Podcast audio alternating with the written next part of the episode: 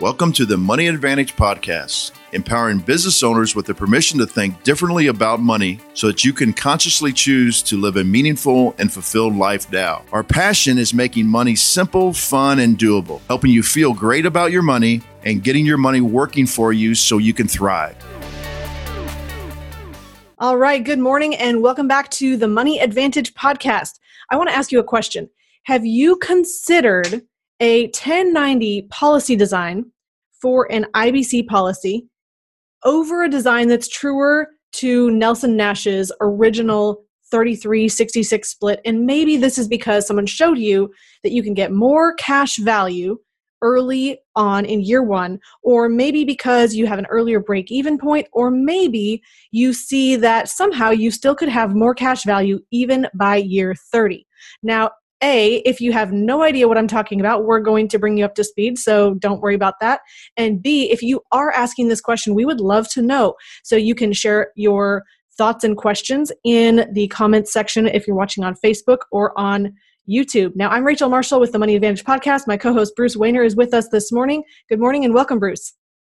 Morning, Rachel. I think uh, just like the last uh, podcast we did on velocity banking, it seems to be the very pot. Uh, there's a uh, there's a, uh, a, faction of people that are very passionate about this, and they don't want to really even look at all the sides. Unfortunately, it's kind of like our political uh, environment um, right now. And what our attempt to do today is actually talk about the implications, not right or wrong, but the implications. And that's all we're trying to make sure that our listeners understand today is that I, and I'm really excited to have Rodney on because he's a he's a master on uh, a lot of things. He you're going to see his credentials here in, in a in a second. But the fact of the matter is is that insurance products are actuarial products, and that means they're basically they're based on numbers, mortalities. Um, they're based upon what we always say your your gender, your health, and your habits. Uh, we we talk about that all the time, and when you do that there's no there's no magic in these numbers. You're whenever you get something on one side you're giving up something on the other side. And so i think we'd like to focus on during this this uh, podcast is what you're getting and what you're giving up. And that's simply what we're going to talk about. And then we're going to also let rodney take his vast amount of knowledge and maybe talk about a few other things um, at least tease it for maybe some future podcasts which we love to have him on. So, um, uh, Rachel, that's I think uh, our our um, readers really, need, our listeners really need to uh, understand that we're just trying to lay out both ends of the spectrum. Yes, and Bruce, I really appreciate that you share that. I think that most everybody who listens to this show realizes that we are here for the educational content and we really want to empower you to make decisions. So, without further ado, I want to bring Rodney into the show. Rodney Mogen, thank you for being with us on the show today. Thanks, Rachel and Bruce. I appreciate the opportunity. Awesome. Well, I want to give you a little bit of a preview of what Rodney is all about and what he has done and why we've brought him on the show to discuss these important issues today. And Rodney, you have done a lot in your history and background with the financial services and insurance industry. And I think it's really important for our guests to understand where your background is and where you're coming from and what you have accomplished and what you've seen. So I'm just going to give a little bit of the highlights here. So, Rodney, you are really um, you've been a 20 year plus veteran in the financial industry. He graduated from Macalester College in St. Paul, Minnesota, which I am from Minnesota and I actually know that college name. So that's excellent. You're one of the few. that's awesome. That's awesome. So that was in 1999. He had a double major in economics and finance and minors in psychology, history, and art. You can already see this guy has um, some accomplishments and achievements. That's a double major and three minors. So he started off as a financial planner with Ameriprise uh, Financial um, IDS. He grew a 500 annual planning practice. He went into management. He ran their financial planning unit, insurance call centers, while building and growing a 100 agency advisor or advisor agency. So you can see this guy has built not only a financial practice, but teams, and he has done a lot of work in helping other advisors to successfully help their clients. Then he moved over to wholesaling. He built a large presence as a top wholesaler And I'm going to also mention here that he has been re- recognized nationally for his speed of producing life and disability insurance cases. So he's also averaged over 70 cases a week with his advisors and maintained an industry high average of 13 business days submission to issue. So the reason I share that is that not only is he great at what he does, he has done a tremendous volume of life insurance and disability policies and cases, which means you have seen a lot in your history. Yes. So that's really what I wanted to bring up now. You have been recognized, you've had awards in, I think, every year that I see 2002 through 2006 um, on to 2008. You've done a lot of work with long term care. Um, you have a doctorate in business administration as well. And um, I, I will let you share the rest. I know you also are an advisor consultant and a small business business specialist with Mogen Consulting Financial and Training LLC. You help advisors to build fiduciary practices. So what we're looking at is a gentleman who not only understands small business, he understands the financial services arena, he understands insurance extremely well, and you are going to get all of that history and experience coming into the conversation today. So, uh, I would like, Rodney, if you can share just a little bit of your background, anything that I maybe have glossed over or failed to mention, just in terms of what has brought you into the position here that you are standing today working with Mass Mutual. Yep. So uh, the one thing that I realized I did not include in there is I also now have a doctorate in financial planning as well. Oh, nice. Uh, so I, you know, I really have um, believed to be a student of the game, and you know, what my role is is helping advisors uh, like Bruce and other, everyone else across the country, really helping what I like to call solve their puzzles. I'm a puzzle solver, and so I really want to be able to take a look at what um, the clients are really trying to accomplish, what their goals and concerns are, and then find the right solutions that actually help uh, mitigate any risk, but also help uh, you know help them achieve the goals that they want in a way they want to do it, and then also help the advisor figure out the best way to do it. And with a lot of the different rules that are going on, some of your listeners might know about the DOL, Department of Labor rule that uh, went under the Obama administration and then was removed in the Trump administration. And then now at the end of this month, something called Reg BI, best interest the SEC, Securities and Exchange Commission, is putting into place. There's a lot of different confusing language out there of what is this and who advisor is this and so on and so forth. So my job is to really help advisors make sure that they're making the right decisions for their clients, they're following all the rules, but also, you know, really making sure that they're educating their clients at the same time. I really like that you share that perspective. And Bruce, I'll let you jump in here as well. Um, go ahead. So, Rodney, explain your role uh, with Mass Mutual and what do you do? So, but my job is you know mass mutual is a is a great large uh, 160 plus year uh, mutual company uh, they've got two different platforms of how they distribute their products uh, the first one is what's called the career uh, career system. Those are advisors that they bring on that they train that they help pay for they finance things like that. And really real short that is really the major way of how we're actually growing our industry right now. Um, the other way is where I work, and that is the brokerage side. So my job is to actually bring the products that Mass Mutual has out to people like you, Bruce, who are not associated with any specific firm, you know, like a specific company like Mass Mutual or Ohio National or whatever it might be. But we want to br- be able to bring our products out there so that anyone can get an, uh, any client can have an opportunity to get access to our products. And it's my job is to educate, train, and then also you know help you do it uh, and use our products the right way. That's, great, Ronnie. And I, I think this is a uh, um, a very difficult thing for the consumer to understand the difference between a um, a career agent and a and a agent that works as a broker. Um, and so, can you kind of uh, talk about the difference between those two, and then maybe also talk about compensation between those two? Yeah. So you know you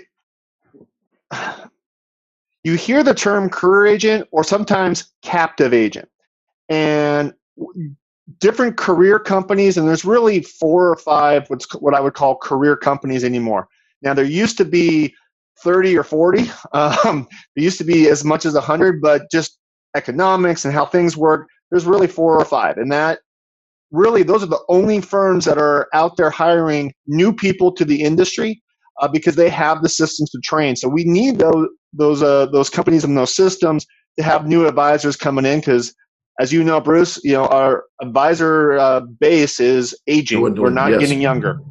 Um, and so, you know, the career companies are the way we, re- we recruit in. However, how a career company works is the career agent is someone that, you know, each company is a little different. Some companies, you can only sell their products. Other companies have a little bit of what's more called open architecture, but almost all those companies still have some type of what's called contract requirement uh, to be able to, um, you know, they have to sell X amount of their products as far as premium goes, so on and so forth, a year to be able to uh, maintain their contract. Uh, it's usually a lower amount, but it's still a, pretty significant amount if you've been there for 5, 10, 15 years. Um, along with that contract, there's generally benefits added to it, uh, a pension, there's other different things that are in there. So even though their commissions might not necessarily be um, as high as some other people on the street. And the street is what I talk about brokers, and I'll talk about that in a second.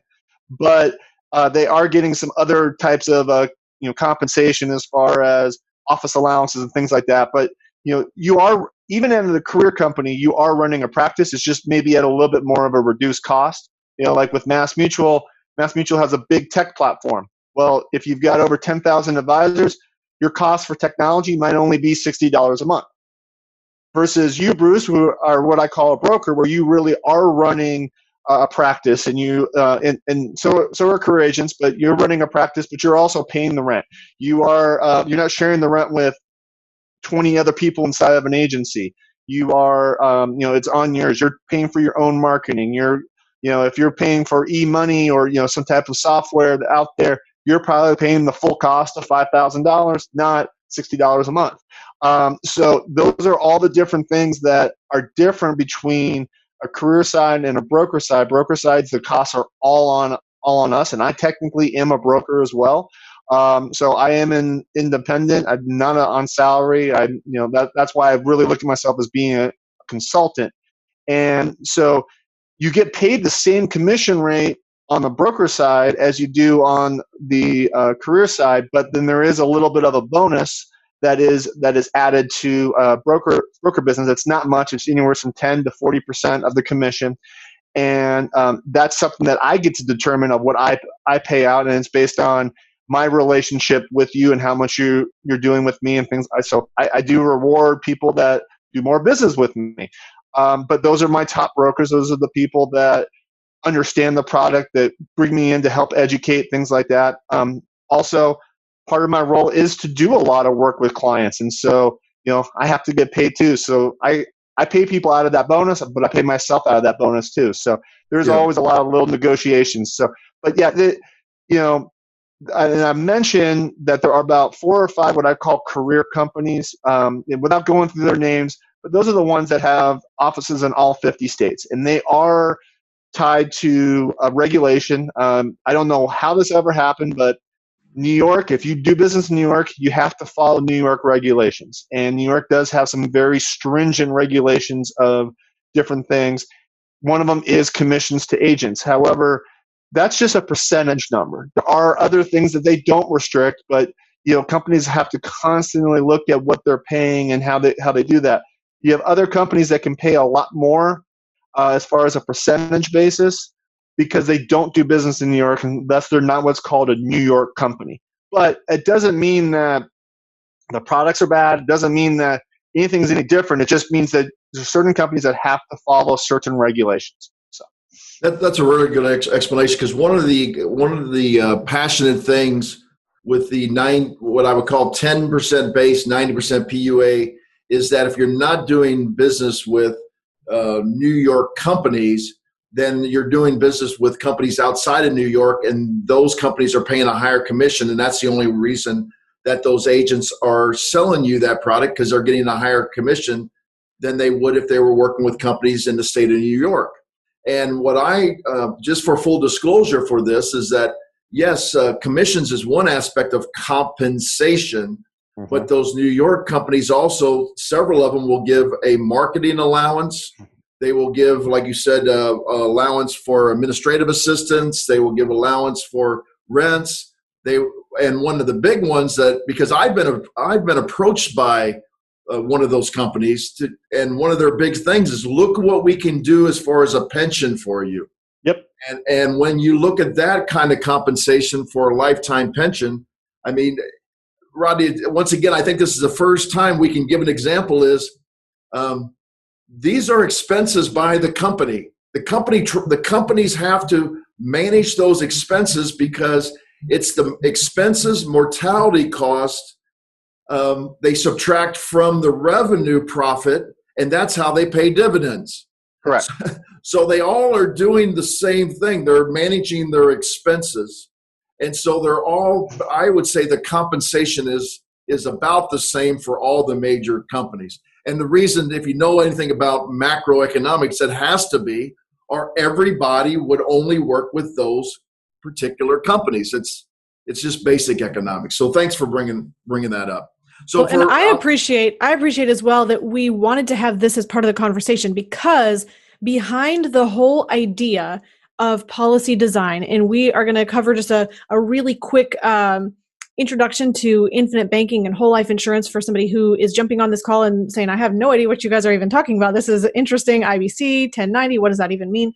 But when we talk about policy design, there can be a really big concept in most people's minds that, well, agents sell products that pay them the most money and it's all in terms of self interest. And of course, they're going to sell products that pay them more money. And if they get paid more money, then they're going to find a way to market that product to the consumer. And that's why um, they're going to pitch that or or come at a life insurance conversation from a certain angle.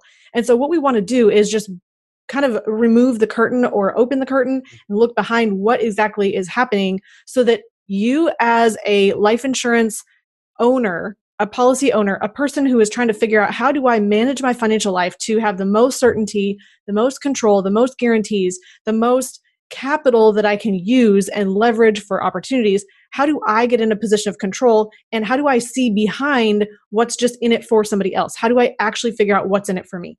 And so that's really why we want to even talk about compensation. Yes, Rachel, so- if, if I can add something really quick before we move forward, I've you know one thing I didn't talk about my background is I've actually have testified at the U.S. House. I've tes- testified at the Senate and different state houses, including New York and Massachusetts, about fiduciary legislation, things like that. And one of those things that it always bothers me is when people say that agents only sell it for the commission. No, it, just like any profession, we probably have less than one percent of the agents that do that. Most people are doing it what's right for the client and that that's really what I try to help is really making sure that we're doing what's right for the client. So uh, absolutely, I know we got time constraints. So I'll move on. Yeah, that, that's great. So let, let me let me kind of put a framework o- o- upon these 10, 90 and 30, 70 or 40, 60 conversations. So um, if you had pure whole life insurance, you would just put all of the money into what's called the base premium, and that base premium um, would get you a certain amount of death benefit guaranteed for the rest of your life. And they normally endow, na- nowadays, with most companies, they normally endow at age 121. That's for another podcast. We'll talk about that. So you have a base um, amount, and you would just pay that over the contract, whether that is for uh, the contract is 10 pay, a 30 pay, or pay uh, for life. Um, and that base premium stays the same what you can do with the pre with the uh, uh, the design of these things though is you can actually pull the base premium down so that and when you do that uh, you actually lower the death benefit. And this is uh, has obviously has a great um, uh, effect on how much money goes to actually paying the cost of insurance because the death benefit is lower then, per contract, and I will always want to say this per contract, so these are contractual obligations, you have the opportunity, the contract says on any given year with some contractual restrictions, but only in any given year, you could put more money into the contract and you it's what's called a PUA, a paid up additions. Now, for marketing purposes, many of the companies use different terms for this. And but uh, the all, the entire basis is you give them a set amount of money and you've bought a paid up policy. I always think about uh, people. I tell my clients just think of it as a little mini policy within the contract. So you've given them ten thousand dollars. The the actuaries say at your age at that time we can give you thirty thousand dollars of permanent paid up insurance for the rest of your life. You don't have to put another dime into it. Well, what that does is it's actually paid up, and so now you can collateralize that amount of money because it's paid up. So the actuaries know there's not going to be any fluctuation in those numbers so they can actually use that to actually collateralize any kind of loan for it. So uh, the the uh, the Nelson Nash Institute with Nelson, who was a State Farm agent, discovered the use of paid up additions in the early 80s. We've gone over that story before. And he came upon a design of 3367 at the time. And Nelson's reasoning for this is first of all, Nelson believed in the death benefit. So he says, I want to make sure that people are protected. So he said 33%. He said 67% because this gives you a good amount of early cash value.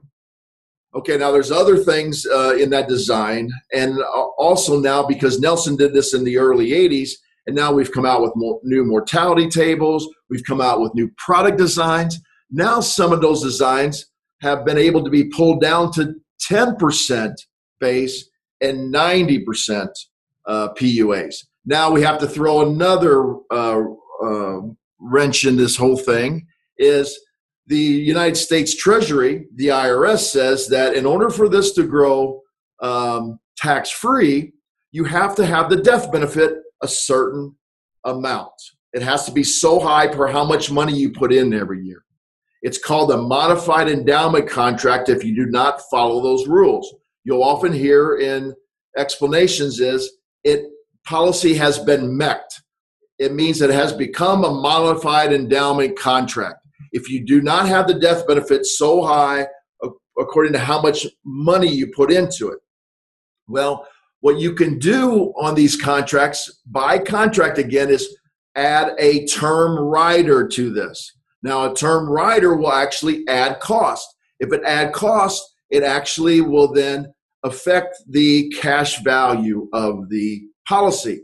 However, people would argue that, well, the additional cost is actually less than the taxes that you would have to pay on the growth. So it's still a good thing.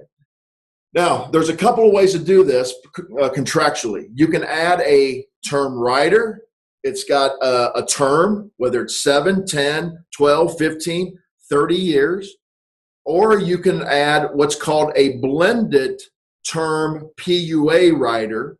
And I'm going to allow Rodney to uh, continue this conversation, but I'm going to give my attempt for this um, going forward. So let's say we have to have a million dollars of death benefits for the modified endowment contract to not be triggered. Well, in order to do that, we add $500,000 of term insurance, but we also add a PUA to it, a paid up additions, and that adds additional life insurance to it. The next year, when a dividend is declared by this mutual company, you set the dividend to actually purchase more paid up additions, and then the dividend on the uh, will actually buy more life insurance. Well, what you can do with the blended then is every time you buy more life insurance with the term, you don't need as much term insurance. So let's say it buys $50,000 the next year. So now instead of 500,000, you only need 450,000. So what what does that do? It lowers your cost of the term insurance. So thus your cash value can grow more quickly if the dividends perform and then you just keep repeating that process and some contracts you will actually uh, get rid of that term insurance completely after about 35 or 40 years and some of them are designed to actually get rid of that term insurance over the life of the contract or the endowment period at 121. So that is my uh, educational take on this. I'd like Rodney to come in and give his educational take on this from a different perspective, because oftentimes people learn uh, from a, a, a, better from a different perspective. So, Rodney, uh, go ahead, tell me what I said wrong, tell me what I said right, and and go from there. No, I, Bruce, I think you actually said it said it right. I, I, just have a different take of how I explain it, and so mm-hmm. hopefully that will help some of your listeners. But you know, the, the, first thing, first thing before I go forward, and, and Bruce, I know you said it, and uh, Nelson mentioned it too. It, when you're talking about a life insurance product, you've got to start with the death benefit because that's the whole point of really what you're talking about. Is what it, what are you trying to protect?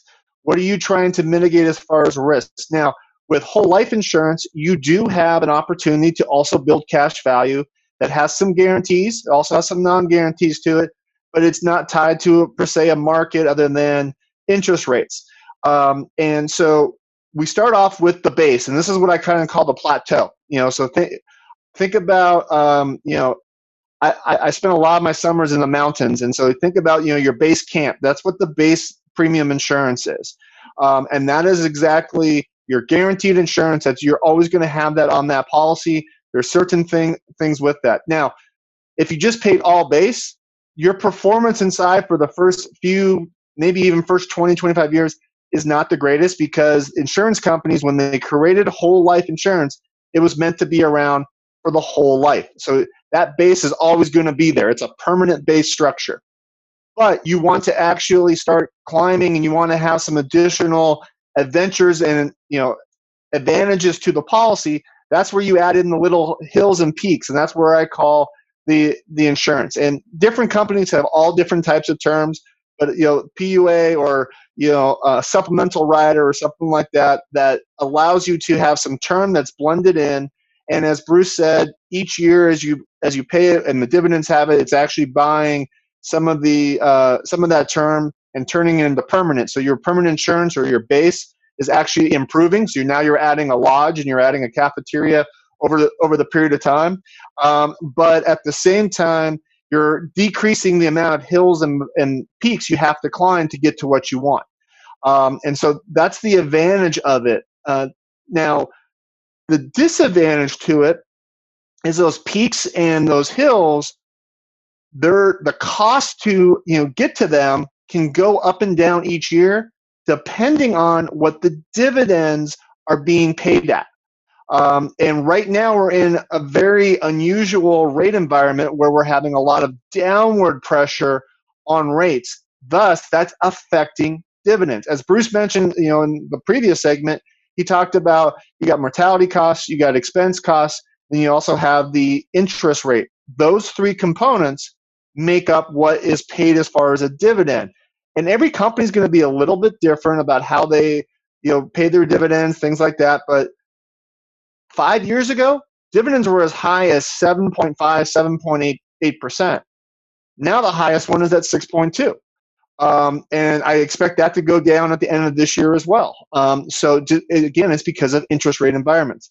So when you have that, you have a situation where the cost, maybe not in the first two, three, four years of the policy, but maybe 15, 25, 30 years down the road, if you ha- continue to have that downward pressure on dividends, the cost of that additional term rider could get a lot more expensive and could affect the policy. I actually had uh, a broker I worked with who uh, actually it was his mother-in-law, 82 mm-hmm. years old, um, had a whole life policy she bought 40 years ago. Not from him, just hap- he just happens to service it, and um, all of a sudden she got what I call a dividend call. So think like in stock market a margin call. I call this a dividend call, and it basically said you need to pay five thousand dollars if you want to maintain your death benefit Otherwise, we're going to reduce this death benefit, and it has a potential to MEC because now you don't have that death benefit, uh, what I call canyon. Um, you can tell I spent a lot of time in the mountains, so it has this uh, death benefit canyon that you want to have that gap to uh, prevent it from being a MEC. Well, if all of a sudden you lose that, you can actually have it you know collapse on you, and now you have a potential MEC, which isn't necessarily a bad thing. But it really depends on what you're trying to use the policy for. Um, so, so ahead, let me just clarify. I think, or I think my role is to hopefully simplify without oversimplifying and yep. to just bring a really big picture perspective. So, if we're looking at a whole life insurance policy, we want something that's going to be in force for a whole life. We Correct. want something that we know we have a guaranteed premium that we don't have an increase in that cost. So, we're not going to be blindsided with this 5000 extra needed at some point to keep this policy in force that we thought was a guaranteed, consistent, predictable product, right? Yeah. And so, and, and real, real quick on that, I just the base amount is always guaranteed and it's always going to be enforced. That $5,000 I'm talking about is to have that additional death benefit stay in force. So I, I just want to make sure I was oh, clear on that. Yes. Okay. So perfect. So that would be so the death benefit doesn't drop. So it doesn't MEC and turn into this modified endowment contract. Correct. And the other option would be well, don't pay the 5000 this additional cost to keep the death benefit high, which then you're going to have a tax problem that you're going to be facing. Correct. I would say potentially a tax problem. And yeah. Rodney, Rodney said this, and I agree with Rodney 100%. It's not always bad to have a policy MEC. And people say, well, wait a minute, I don't understand that. Well, if you're not going to access or you haven't access to cash value, uh, if you haven't access the, you know, uh, above the cost basis, then you're not going to have to pay taxes on it. And then when you die, a MEC'd policy, a modified endowment contract, gets passed to the heirs tax free anyway. So, uh, actually, for estate planning purposes, for estate tax to pay estate tax, many people actually purposely MEC policies. So, once again, I think this is an educational part of this. Is we're not saying that you shouldn't MEC policies. We're not saying that you shouldn't do a 1090 design. We're just trying to say that we believe that people are being uh, exposed to 1090 designs and saying, oh, look how great this works without knowing the risks associated. And the first well and the first risk, the first risk is the modified endowment contract coming. And the people that are, and the reason I think this is a risk, Rodney, is the people that are setting these up they're doing it for mostly uh, from what i can see from my research and people that have actually contacted the money advantage is because they want to have a lot of money available in the early years to do real estate investing mm-hmm. so they're going to they're going to actually access the cash value and use it and, and use it and mm-hmm. then hopefully pay it back uh, with the rental incomes and but it's been my experience since the 80s that uh, people's intentions are not always followed through and I haven't seen people that uh, majority of people I would say this is uh, fair to say do not pay the entire amount back, and thus could trigger something in the future. And by the way, I bet that five thousand dollar figure you was on a fairly low premium. Um, and, and, my point being is, some of these people that are doing the real estate investing are putting a hundred thousand dollars in there a mm-hmm. year, and if they do that, they have to have a really big death benefit and it'll be a lot more than um, five thousand dollars. Is my point. So, and yep. I wanted to clarify a piece here, and Rodney and Bruce, you guys can share where the um, difference lies. But if you look at a typically or more traditionally designed policy, according to what Nelson Nash talked about, and the policies that we typically are working with, we're looking at more of a 30 70 or maybe more of a 40 60 split usually. And again, there's going to be reasons to vary from that. But usually there can be a term rider that then falls off at a certain um, time point in the policy, and that term rider is a set cost for that term length of time. Maybe it's a five year, a 10 year, a 30 year term rider, and it has a set uh, a set cost that goes over those that span of years. Mm-hmm. But when we look at a policy design that is more of a 1090 or as minimal base as possible, the reason people are looking for that is they want to put as much PUAs in so that they have as much early cash value in year 1 so that they can use it as quickly as possible. The challenge is what they're often not telling you if you're looking at a comparison between the two illustrations is that a 1090 is usually going to have that blended PUA rider which has an annually increasing term insurance cost, which would then expect that if you have a high dividend, it would cover that increased cost of the the annually renewable term of the blended PUA rider. But if it's not, that's where the extra premium is due. Is, is that correct in what I'm sharing yes. there? Yes. And you're generally not, and you know, I don't want to scare your listeners. You're generally not going to see that extra premium in the first 5, 10, 15 years unless just dividends really drop. Um, but what you're going to see is, you know, if, you know, I'm going to continue back to my analogy about the base camp and so on and so forth. So if you've got that base camp and you're, you're building this nice thing, what you can what you can do is you can have some type of thing called a crossover. So with those uh, term riders or PUA riders, things like that, you can create a crossover in 15 years or 20 years where it all becomes base if that's what you want to do. Now you're paying a little bit more for it, and that helps prevent that what I call dividend call later on in life. Most of the dividend calls we see are generally in their late 70s, 80s, 90s, but it's from these types of different designs because they weren't explained how dividends work. So it's the long, it's the older policies that we see this because now now you have this. Very rarely do you see it in the first you know two to ten years, unless again you have a very significant drop in dividends. So I have seen it on a couple policies this year because policies that were sold five years ago were sold with a seven percent dividend. They're now at six point two.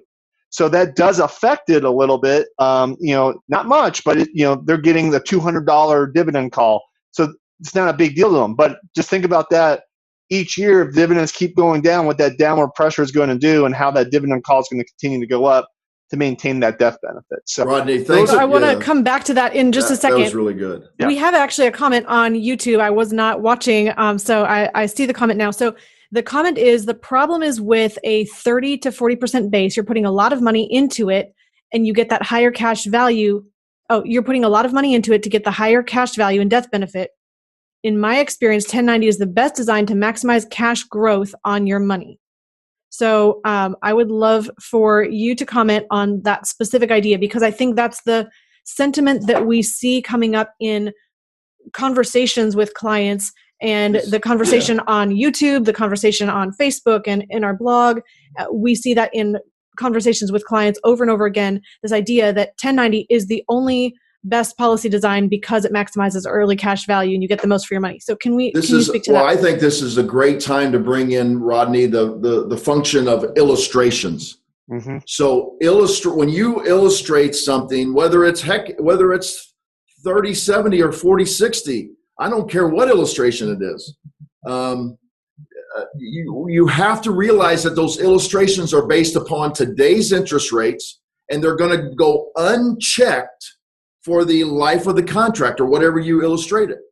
And what I've heard from on videos from this and, and also f- from um, videos of a, of a 3070 or a 4060 is they do not explain that if dividend rates go down or frankly if they go up i mean either way they go down you you it's not going to perform as well and you could have potentially have the problem with the MEC and if you if they go down, the other thing is when you build a base policy of only 10%, most of the dividend performance is on the base. You do get some on the PUA also, mm-hmm. but most of it is on the base. So if dividend rates go down and you've only built the base at 10% rather than at 40%, then you're going to it's going to be affected. If dividend rates go up, though, which mm-hmm. we're talking about a 30, 40, 50 year period, but even in the 30 year period, you can see the fluctuations. If dividend rates go up, then the comparison of the 1090 to the 4060 or 3070, the 1090, the original illustration, is going to underperform and the 34 30 70 or the 40 is going to overperform the illustrated rates. So to so, only say compare what you're seeing on an illustration without seeing the implication of what we've always known about dividends going up and down over over the history of every mutual company is is just short-sighted. That's that's what i have the comment on that. Absolutely. Rachel if you don't mind me answering uh, your your commenters um, comment or question yeah. real quick, and then you. Um, yeah, I would agree that if you want to have early cash value in year one, year two, year three, the 1090 is probably your best thing. However, if that's your goal, this isn't the policy for you. Um, the, you know, that's where if you really want to have money in year one, year two, year three, I, am sorry, Bruce. I know I might be uh, counteracting you here, but that's where I think you should have that in a savings account. The whole point of whole life policy is to provide first of all a death benefit. It's to provide coverage you know in case something were to happen. The second part is it does provide a cash value accumulation. And you know i am all for designing policies and this is why i don't mind the 40 60 um, because of the fact that or you know 30 70 I, i'm more comfortable at 40 60 just because i plan on being here for another 40 years i don't want to have something that pops up so uh, I like to take a little bit more of a conservative approach to it. But at the same time, I you know I understand the 30-70 approach, but that's if you're looking at a five to a seven year, eight year horizon of maybe start utilizing the IBC concept or other different things like that. To me, everything has it has its place, and so I really look at whole life policies as being a mid to long term play, not a short term play. So if you really are looking at something for short term, why go through the cost of an underwriting? Why go through all these different things just to have that? Yes, it makes the money potentially income tax free, but you know when you pull it out, but at the same time, you're paying a lot of added cost for something that you can get that's you know already there. Um, if you're looking at more of a longer term structure or a mid to long term play, that's where I think these policies come in play. And so th- that's just my opinion and my view everyone's going to have different views, but you know that's why I'm I'm more for the 40 60 because that's going to bring in that um, that cash value that you're going to need in five, seven, eight, ten years, and that's that's how I look at it. So. You know, I think I love your perspective and I love that you're sharing the pros and cons of both. Again, that's our our goal and our objective not to ever say there's one right way and only th- this is the only way. However, the people that we are typically working with not only are saying I really want to maximize that early cash value because I want to use this money.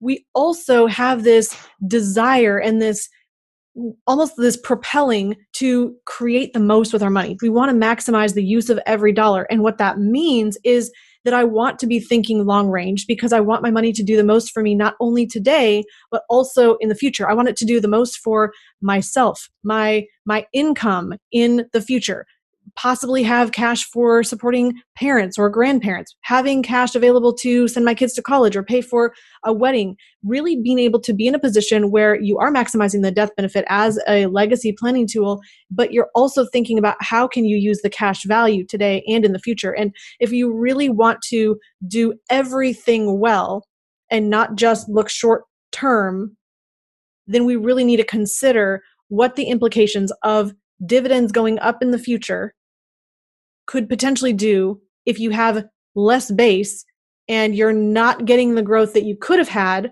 if you had a little bit more base on your policy. We also need to look at if dividends went down and the cost of the annually renewable term went up in the future and we didn't want to MEC that policy and we're in now a position where we're having to face either we pay this higher cost or we MEC the policy what we don't want to do is we don't want to be so short term focused for what I can get right now today that we miss the future problems we could be creating and we shrink our possibilities in the future. That's not a good position I think anyone really wants to be in. Correct. And, and to Bruce's point that he brought up, an illustration is a moment in time. It is a snapshot of, you know, how things look. It, it, and the best illustration I can give for you on that is November is when all mutual companies generally announce their dividends, and that's when they change their the dividend rate inside their illustration. So run a run an illustration on October 31st, and then wait for that particular company, you know, at the end of November, and run another illustration. Same product, same design, same everything. Guarantee you, it's going to be completely different, unless unless they maintain the same dividend. And right now, they're not going to be maintaining the same dividend. So it's going an illustration, and this is what a, a term that I always talk about. Illustration is all about the beauty contest. It's all about the pageant and the pageantry around it. And every company, you know, rightfully or wrongfully, they all have a certain set of rules they have to play by. But within those rules, they find loopholes. They find different things that they can adjust and, and play with to make their what what they're trying to accomplish to make their illustration look better than others. So I look at three things when it comes to an insurance company. Number one, will they be around? Okay, that's that, that's the first thing I want to look at because I want to make sure that my cash value is there, my death benefits there, and not have to worry about. It. Number two, what is their dividend history? Okay, what what is what is the history that they have out there? And then number three, ease of doing business. Um, and for me, ease of doing business, and Rachel, you mentioned in, in the opening when you're introducing me, I strive for 18 business days to get things through underwriting, which means I do a lot of work with my advisors prior to actually submitting a case. And Bruce knows this. We just went through a, a policy. I do a lot of work ahead of time to make sure that when we submit it in, we don't have to worry about surprises and things like that. Um, but some companies, they don't tell you all the guidelines up front. Some companies kind of, oh, well, I only want this, and I don't, you know, they only want this type of person, and so on and so forth. So that's where I come in and help people like Bruce. Is I actually help guide them to the companies that are going to be better ease of business. But those are the three things that I'm looking for. Ease of business also, though, goes back to expense costs and mortality costs. I don't want it so that it's so easy that it's going to affect dividend rate down the road because they're letting too many people through. Um, so you know, there's finding that balance. So again, an illustration is a snapshot in time. It's really, you know, I can design it to make it look perfect, but in a year, it's going to be completely different. And mm-hmm. so those are the things where, you know, and, and this is what I have really stressed to people for 20 years, 20 plus years in the, in the business is just because you showed them an illustration at time of sale does not mean that you're not meeting with them every year. Yes. On the contract anniversary or shortly after the contract anniversary, especially with whole life, and you are showing them what's called what I call an IFL or in force ledger or Amen. a yes. reprojection, something like that, because things change and you want to, you know, and clients think this is a set it, you know, to, I, I, sp- I spent a lot of sleepless nights, and so I, I really like um, infomercials. So those of you that may, may know this, this is a Ronco Popeil kind of thing, but a lot of clients think this is a set it and forget it thing. It's not. This is absolutely a set it and check it over and over and over again. So Yes. And again, not check it because something might go wrong, but because absolutely things change. And we're talking about the non guaranteed side of the life insurance illustration because right. the guaranteed side, that is bare bones guaranteed going to happen That's at least the year change. one. But as soon as you have a dividend added, even the guaranteed side is going to shift upwards to accommodate that dividend that was added the previous year. And now right. every all of your numbers in the ledger going forward are going to be modified. And I love what you said about illustrations being uh, pageantry or a beauty contest. And really, when you look at that's the surface, you cannot say this is how the policy will perform. I heard it said really well um, recently. It was um, I'm forgetting the name of the guy who I heard talking about this, but specifically that an illustration is just an illustration and it's the policy will never perform exactly according to the illustration. So really you want to understand these factors behind the policy. Now i have to say we're at 11.30 here on the eastern coast and i had no idea we were over the top of the hour um, quite by a long shot. So i do want to let you know we have a couple of additional comments I will share them. I would love to be able to address them if we have about five more minutes to try to bring this to a close. I know we have a lot more we could discuss. So we have a comment here. Problem is with a 30 40 base, you are putting a lot of money into it to get higher cash value and death benefit. Oh, wait, I'm sorry. That was, we already answered that one. Um, blended term burns off with each PUA. I don't think there's as much risk as there is made out to be. It's riskier due to the nature of annual renewable, but not much over just a handful of years. Do you want to comment on that? Yeah, and I, I think that um, that listener or the commenter um, said exactly what I said. I said that you know in the first few years you're probably not going to have a big issue. It's it's it, the issue is down the road if uh, if dividends change drastically over a period of time. Um, like I said, you know, generally you're not going to see it uh, if dividends stay the same or go up. But um, you know, we are seeing it from some policies that um, five years ago were sold at seven, seven point two, and now you're, at six, six point two, and so you are seeing some dividend calls, but it's not like I said in the first probably 10, 15 years. Your commenter is correct. It's probably not as big of a deal, but it's the ones that uh, maybe had some consistent dividends paying for a period of time or had some drops or whatever. And again, you're generally seeing on older policies, not the newer ones, but it's still a concern. And so I'm not saying that it's the concern. I'm saying it's a concern. And it's just something you have to be aware of. Mm-hmm. And that's why I'm a big believer of creating crossover targets so that you don't have to worry about it in your 80s, that you have a 10, 20, 30 year crossover target to where it becomes full base by that period of time. Yeah, I mean, this is a, what this is an example. I think it's yeah. If you want to assume the risk, assume the risk. I mean, that's. Uh, I just don't think uh, they talk about the risk when they talk about the 1090. And Rodney, you and I no, because talked, the illustration looks pretty. That's right, that's the right. reason that and the risk isn't considered. That's exactly where I'm going, Rachel. Because Rodney and I have talked about in the illustrations, whether it's with company X or company B, when you use a blended PUA in the illustration, it actually says these are not guaranteed and you may have to put additional money in, but that's never talked about in a video. It's never talked about, and if it's not talked about in a video, I, I presume it's not talked about when people go, and not because they're trying to be underhanded. I, unfortunately, in our industry, I don't think people understand the products well enough. Mm-hmm. And that's what we're attempting to do. And Rodney, I know you attempt to do that with your own agents, is to make sure not only do they understand it, but every time be explaining all the intricacies of it. And let me just make, and I'll let Rodney comment on that. Uh, let me make one one. Uh, I did a little math today, and so if you if you get a six percent uh, over a thirty year period of of two hundred thousand compounded, you're going to you're going to get about a um, two hundred thirty one thousand six hundred seventy six dollars of of interest that you're going to actually build if you only get 5%, you only get 186,511. So a lot of people think that that 1% doesn't make that big a difference. And over that 30 year period, it made $55,000 uh, worth of difference. And that's not even talking about the compounding effect of the, uh, the, the dividends being uh, less on that particular uh, contract.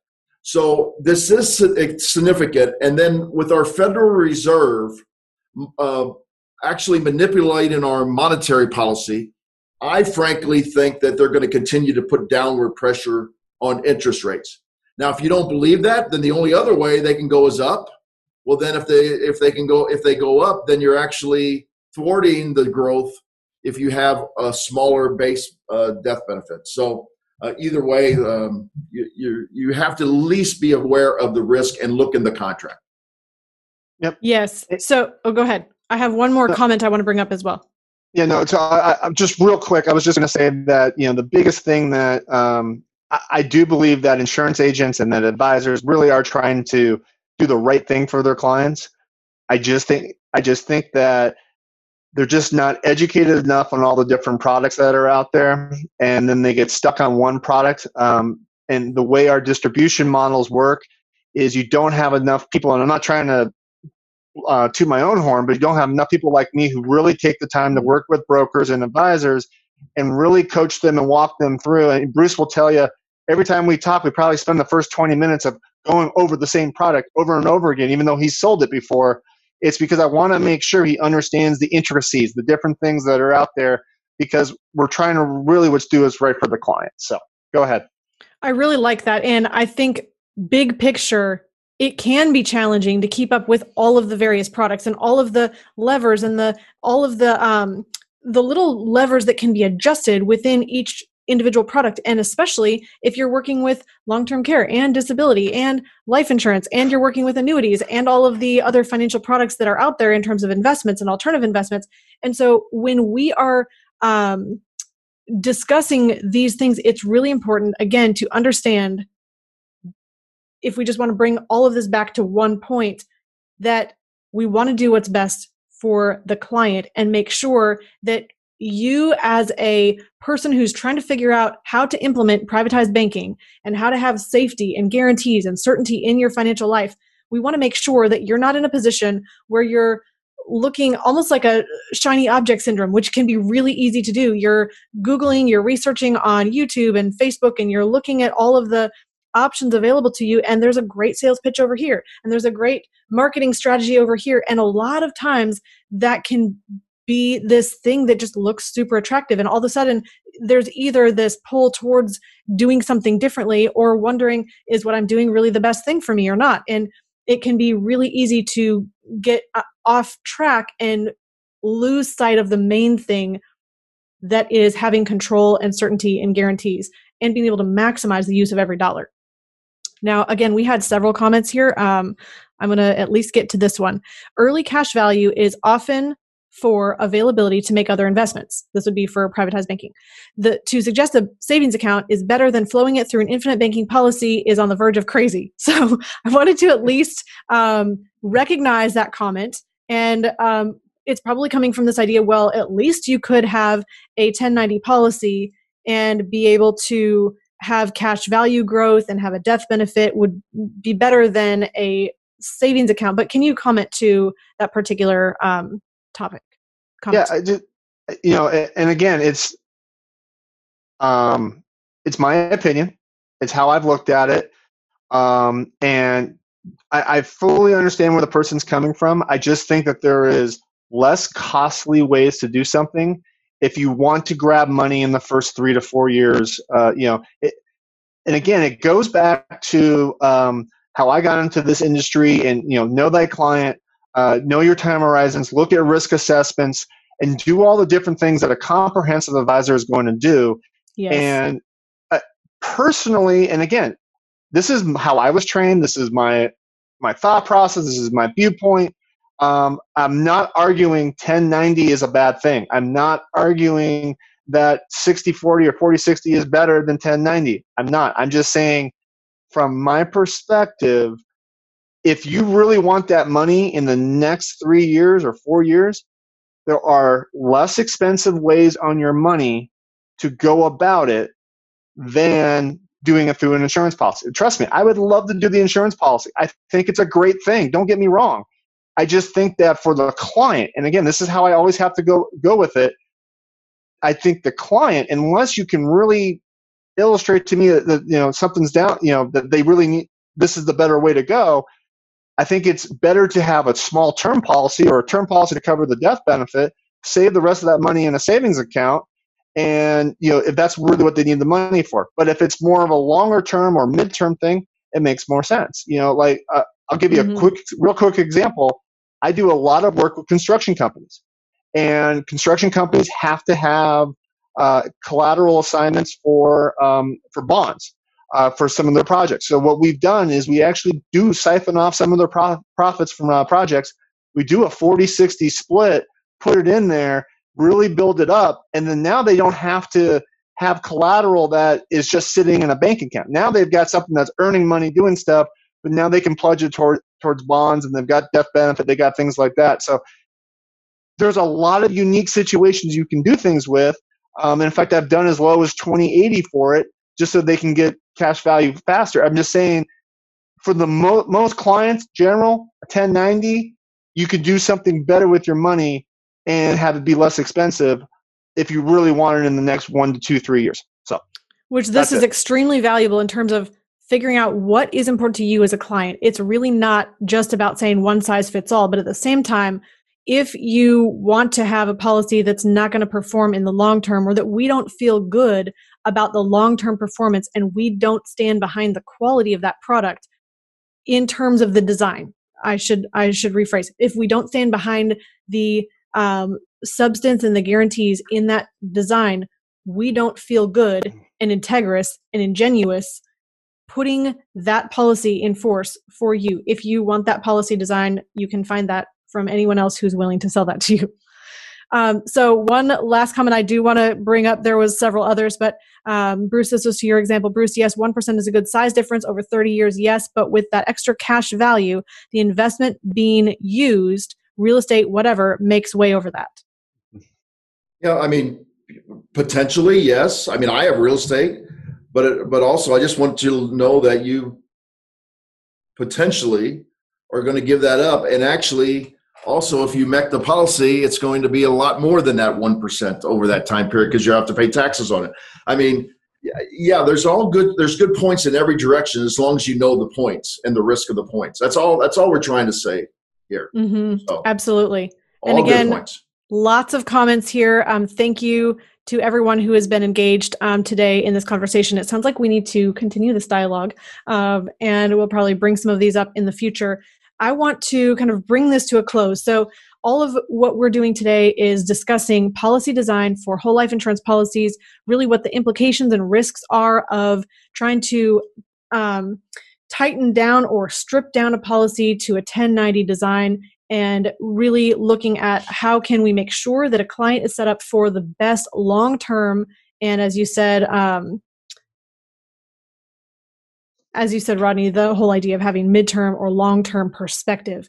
So thank you so much for being here rodney. I really appreciate you sharing your perspective and just knowing your history and where you've come from and that foundation that you're standing on to be able to um, share from your experience is tremendously valuable to us and to our listeners. I think just a ton of clarity and even just hearing things differently because you are explaining things differently than maybe they would hear from us on a regular basis. If I can say one thing before you wrap up, I just yes. I want to highlight this. Everything we're talking about here is great. It's because you have extra extra dollars, extra cash flow, all those different things. However, if you're not protecting your most important asset, which is your ability to earn an income, and I'm sorry, Bruce, I've got to do a little plug here, but if you're not protecting uh, your most important asset, which is the ability to earn an income, all these plans can go can go awry. And so that is where income protection or disability insurance is important, and that's where pretty much in every whole life policy I do under the age of uh, 60, I add waiver of premium uh, because if something doesn't doesn't work out, like life happens, I want to make sure that that policy continues to pay. But you should also have some type of income protection. And this might be a subject for another podcast down the road. But what you have at work may not necessarily be enough to cover it. So you really want to talk with your advisor. You want to talk with uh, different people about that to make sure that you're not just looking at gathering assets, but you're also protecting the ability to keep continue to gather assets. So thanks for letting me actually say that real quick. That was oh, going to be my you. that was going to be my tease at the end anyway. So the next podcast will be about disability. That's excellent. Yes. Thank you very much, Rodney. And that's a very strong opinion that I carry as well, just because I, maybe even being younger, I have had a close brush with death myself, and my perspective on my ability as a fully functioning human at this time could change at any point. point and i want to make sure that i and my family are protected as much as possible and so that comes back again to maximizing the use of every dollar. So thank you so much for everyone who's joined in the conversation, for your comments, your questions, um, and I just really appreciate your um, your feedback and input today. If you have additional questions about policy design, or if you have heard something today that you said, "Oh my goodness, I really need to explore how privatized banking, infinite banking, whole life insurance could work for me in my own life," and disability insurance. And I'm really interested in continuing this conversation. We invite you to come talk to us at hello I'm sorry, you can email hello at themoneyadvantage.com, but that's not actually what I was going to say. You can go to themoneyadvantage.com slash calendar. You can book a free strategy session on our advisor's calendar, and we will talk to you about exactly how to figure out what your goals are and help you accomplish those most effectively. So thank you again so much, Rodney Mogen. I am pronouncing your last name correctly, right? Yes, you are. Okay, excellent. Rodney Mogen, thank you so much for being with us today. This was a fascinating, fabulous conversation. And in closing, remember success leaves clues. So model the successful few, not the crowd, and build a life and business you love.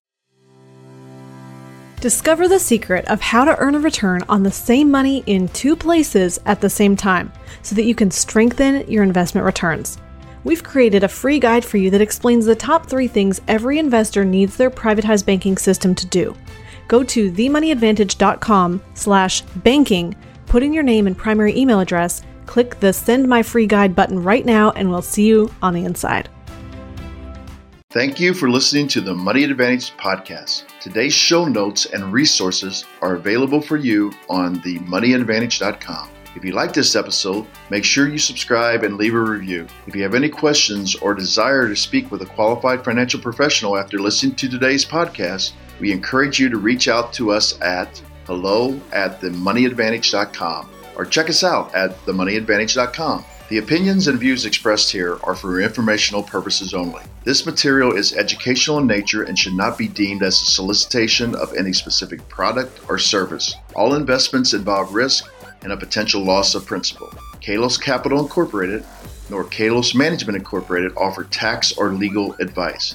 Please consult with a tax advisor or attorney for advice regarding the impact on your portfolio. Securities offered through Kalos Capital Incorporated, member FINRA, SIPC, MSRB, and investment advisory services offered through Kalos Management Incorporated, and registered investment advisor, both located at 11525 Parkwood Circle, Alpharetta, Georgia.